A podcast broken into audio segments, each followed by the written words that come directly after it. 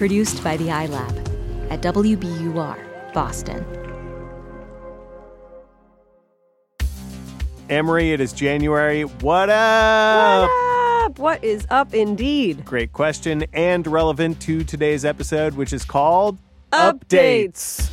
While we all dig out of the holiday hangover, email mountain, candy cane coma, we wanted to update you on some of listeners' favorite past ET episodes that featured people who were going through some stuff. Also, we're going to update you on our stuff, specifically our 2019 New Year's resolutions, which is to be awkward. Only if we make it awkward.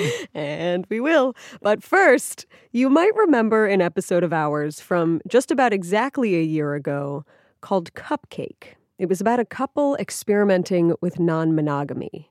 And we asked them how it's going. They're about a year into the experiment. And you'll hear them refer to it now as ENM or ethical non monogamy. This is Chris, And Kim. and here we are about a year later, and we are still actively, ethically non monogamous. So far, it's been going great for us. I've uh, I've got a friend, basically my cupcake, and I've been seeing her for a little bit more than a year now, and she's a uh, a divorced erotic author. I was seeing someone for about a year and decided to take a break to focus on my work and home life. Uh, so something had to give, so I, I stopped.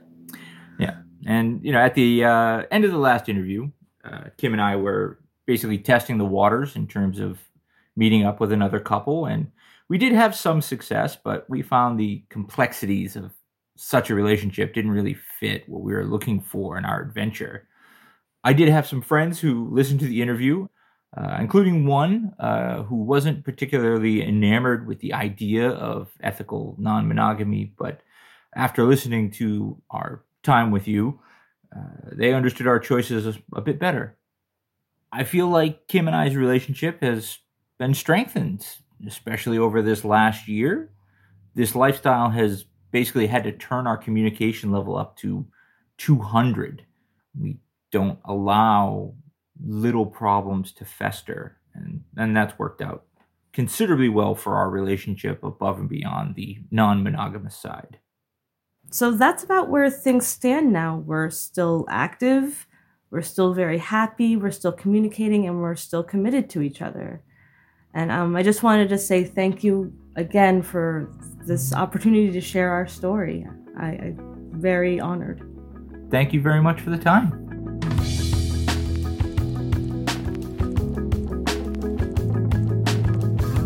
Okay, here's another update. It is from one of the first episodes we ever made on this show. This episode is called Kickin' It, and it's about a guy named Alex who was posting on Reddit about what was back then a pretty fresh escape from a heroin addiction. Alex is from close to Rochester, New York, and when we went there to talk to him, we learned that he had used Reddit to study and start to understand how to get clean. The big question was could he stay clean? So we got back in touch to ask that and some other questions. I don't even know where to begin. I have over two years clean. I started working on my master's degree, and I'll be done with that in May. I actually have a 4.0, which is surreal to me, but I'm really proud of that, so I brag about it a lot. Casey and I are still together. We're doing really, really well, and both of us will be finishing school at roughly the same time. So we're kind of just starting to plan our future. As for whether it's hard for me to stay off drugs, it's really not.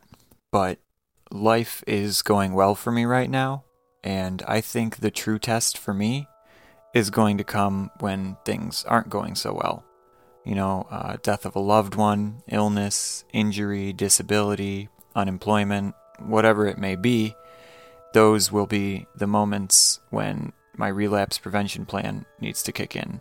So, if something like that happened, I would immediately notify my rehab and start going in for weekly drug tests again. I would let the people around me know what was going on so they could keep an eye on me. I might have someone check my bank account a couple times a week. even though I almost never have cravings anymore, I do still have triggers. And the only way I can think to describe that is in terms of maybe like a past relationship. Maybe you hear a song that you and your ex used to like, and it makes you incredibly uncomfortable and anxious to hear it again, even though you have no desire to be back together with that person. So, yeah, I do still have triggers in that way. Um, mostly music and certain events or locations. But the way I deal with it is by replacing those interests with different, healthier interests. So instead of listening to music, I listen to podcasts and audiobooks almost constantly. And instead of going to the bar or a party to socialize, I play video games with my friends or something like that. Um, it works great, and I'm much happier now than I ever was before. Ever since you guys did that first episode with me, I get a lot of emails from people who are stuck in addiction and don't even know where to begin getting help. The best thing to do is to contact a reputable rehab facility or just talk to a doctor that you trust. They can offer medications to help you with cravings or withdrawal symptoms, and they can even help you pay for it or maybe even get you your treatment for free.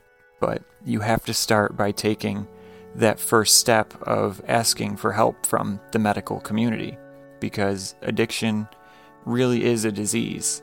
It's not a moral failure, and you shouldn't be ashamed or afraid to seek help like I was. Even though getting clean might be the hardest thing you ever do, it is genuinely very worth it. Anything is possible.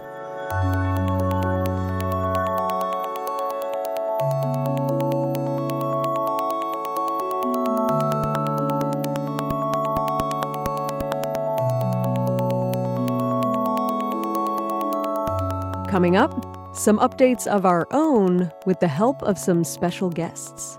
Back in a minute.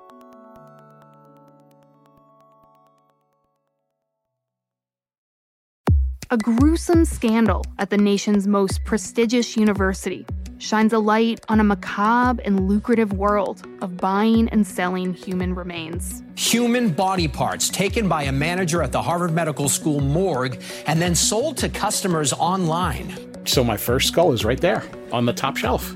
That's my first and my favorite. I'm reporter Ally Jarmanning, and this story raises some tough questions. How should we treat the dead? And who gets to decide? There should be some middle ground where we treat deceased tissues differently than we treat old refrigerators. This is Postmortem, the stolen bodies of Harvard, a new season of WBUR's Last Seen. Listen and follow Last Seen wherever you get your podcasts.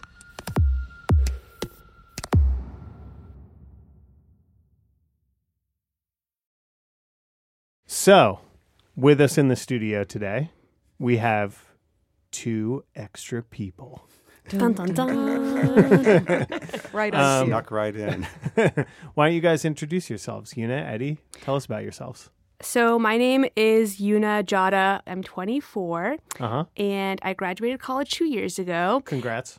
And I am here with Dr. Eddie Phillips. You want to introduce yourself? Sure. So I'm Eddie Phillips. I'm a uh, by training a physiatrist, a rehab physician, Okay. and this is an amazing opportunity to do what I do with patients, which is help them change their lives.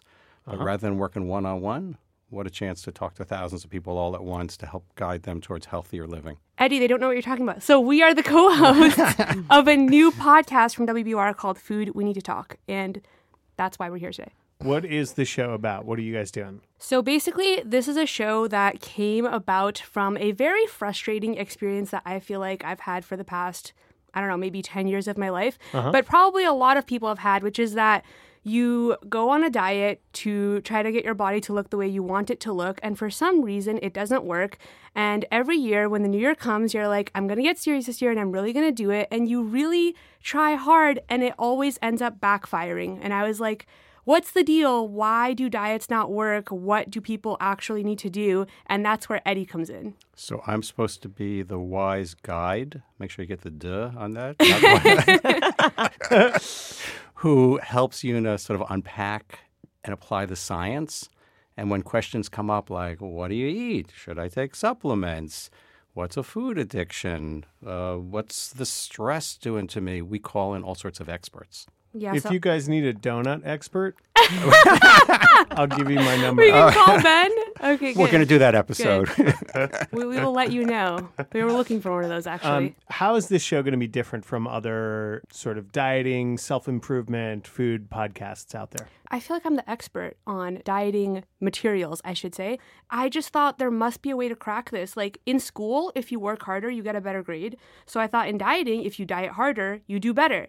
And it just didn't end up working that way. And so Hmm. the way this show is supposed to be different is that I wanted it to really get to the root of the problem, which isn't that people don't have the right information, although sometimes they don't, but it's also that when we do have the right information, why is it so hard to apply? Like, why is change so difficult to make? And it's kind of trying to crack the psychological part of how can we make the changes we want to make.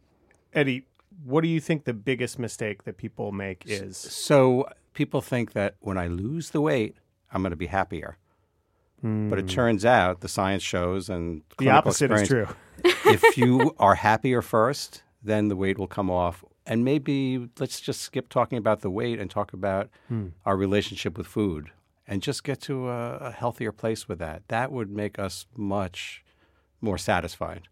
Amory, I think it's time for us to give a little quick update about our Dun, dun, dun. our journey over the last year Mhm. and maybe get some reaction from Juna and Eddie. Sounds good. Okay. So you're just waking up and doing the backstroke for two hours every morning now, right?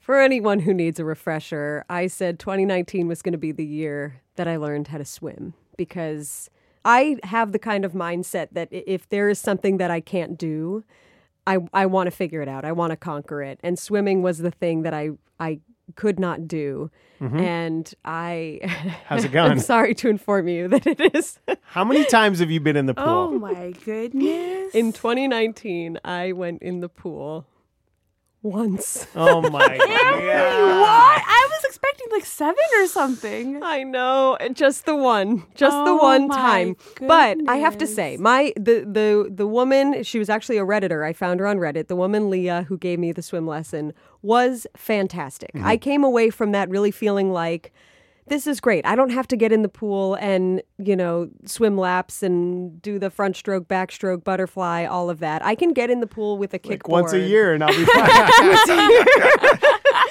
No, what I'm I good, I, I'm I really I really did actually feel empowered to get in the pool and practice and then I I just didn't. And I've been trying to really I'm a doer so I've been trying to really wrap my head around why I didn't do it. And I think it's just because there are a lot of other forms of exercise that I love. And so it's not that I did zero exercise because I wasn't swimming. I was I was running. I do barre. I finally got to teach started teaching barre this year. And that's something that I'm really proud of. And Just so not in, just not in the pool. I did not I didn't get in the pool. So I've I've uh I've kind of made my peace with my failure right now. I'm not in I'm not ready to like beat myself up for not swimming when I did other things that I love that also made me happy. But the most important part, especially when it comes to exercise and stuff, is that you enjoy it because, like, I know I went to the gym for years and I would just run on the treadmill because that's what I thought I had to do to burn calories.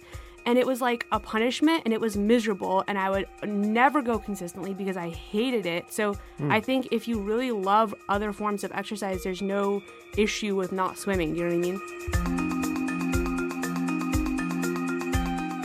I want to hear about um, Operation Dad Bod to Rad Bod. That's why I came here today. Yes. That's the only reason I've come to She's like enough with Yes. the swimming. Yeah. Is Well- your Let's get bod down to why I've been we're all following here. you guys all as year. you can as you can probably tell, um, I'm on the journey uh, still. So I'm I I feel like I did much better than I did the year before, Mhm. which is to say, I go to the gym. I would say minimum of twice a week. Still with your dad? Still with my dad. I am doing, I think, a more intense workout regimen than I was doing before. Mhm. So I'm doing more lifting. And I think on the eating end of things, I pretty much fell down Mhm. and didn't maintain the sort of stringent rules that I had originally wanted to keep to, but there are certain pieces of the regimen that I had designed for myself that I have stuck to, and I feel good about that. So, like, I'm basically completely off white flour, white rice. I am also pretty good about not eating after 10 p.m. That was one of the other things that I I really wanted to stick to. Um, drinking more water, I think I've done better on in general. The other thing I'll say that I think I'm doing pretty well on is just a general awareness of what my last meal was. Oh. And that's always been big for me. So, like, I'm much more conscious than I used to be about the context around the meal that I'm eating. And I think that that has helped me a lot. I haven't shed that much weight, but I Yep. have shed some weight and I've moved some weight around. So I think I'm actually stronger. Um, So your body comp- your physically. body I composition was is probably just shifting. say, Yeah. even if you have, so like if you've lost a little bit of weight, you also don't know how much muscle you've gained if you've been lifting more. So you might have lost way more fat and gained some muscle, and then maybe it doesn't look that different on the scale, but it does look very different visually because muscle takes up a lot less space than fat. It doesn't look that much different visually. Either. ah, ben, but I don't want to hear this negativity. No, no, I know, I know. But I think, but I think, I do think I'm like my upper body is a lot stronger than it was. So I feel good about that. I've got patients that come in and, and they start off like you have, and they say after a while, like, I haven't lost any weight. I'm losing my pants though. And they show me that they've hmm. lost two, three, four inches around their waist. I have gone down a pant size. Okay, see, that's what we're talking Huge. about. I was thir- I was 36 and well, now I'm you need 34. to lead with that. When we talk about Operation Dad Bod to Rad Bod, Okay. you say, "Oh, I've lost a pant size." You All know, right, that's how yeah. you start. Yeah, that yeah, all right. I will start with that.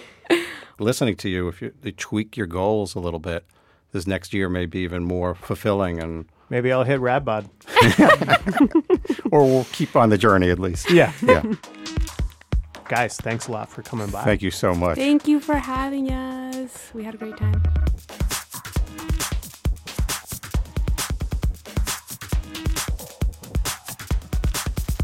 Okay, so I may not be Katie Ledecky yet. Yet.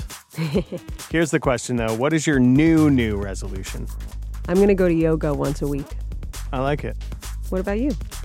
My New Year's resolution is to make secret synthesizer music that's good enough that my wife won't just tell me it sounds like video game music. That's my goal. Okay, good luck. We you'll you'll play some for us someday, I hope. Yep. It'll be released in a video game. okay, that's it for us. Good luck. Happy January. Talk soon. Bye.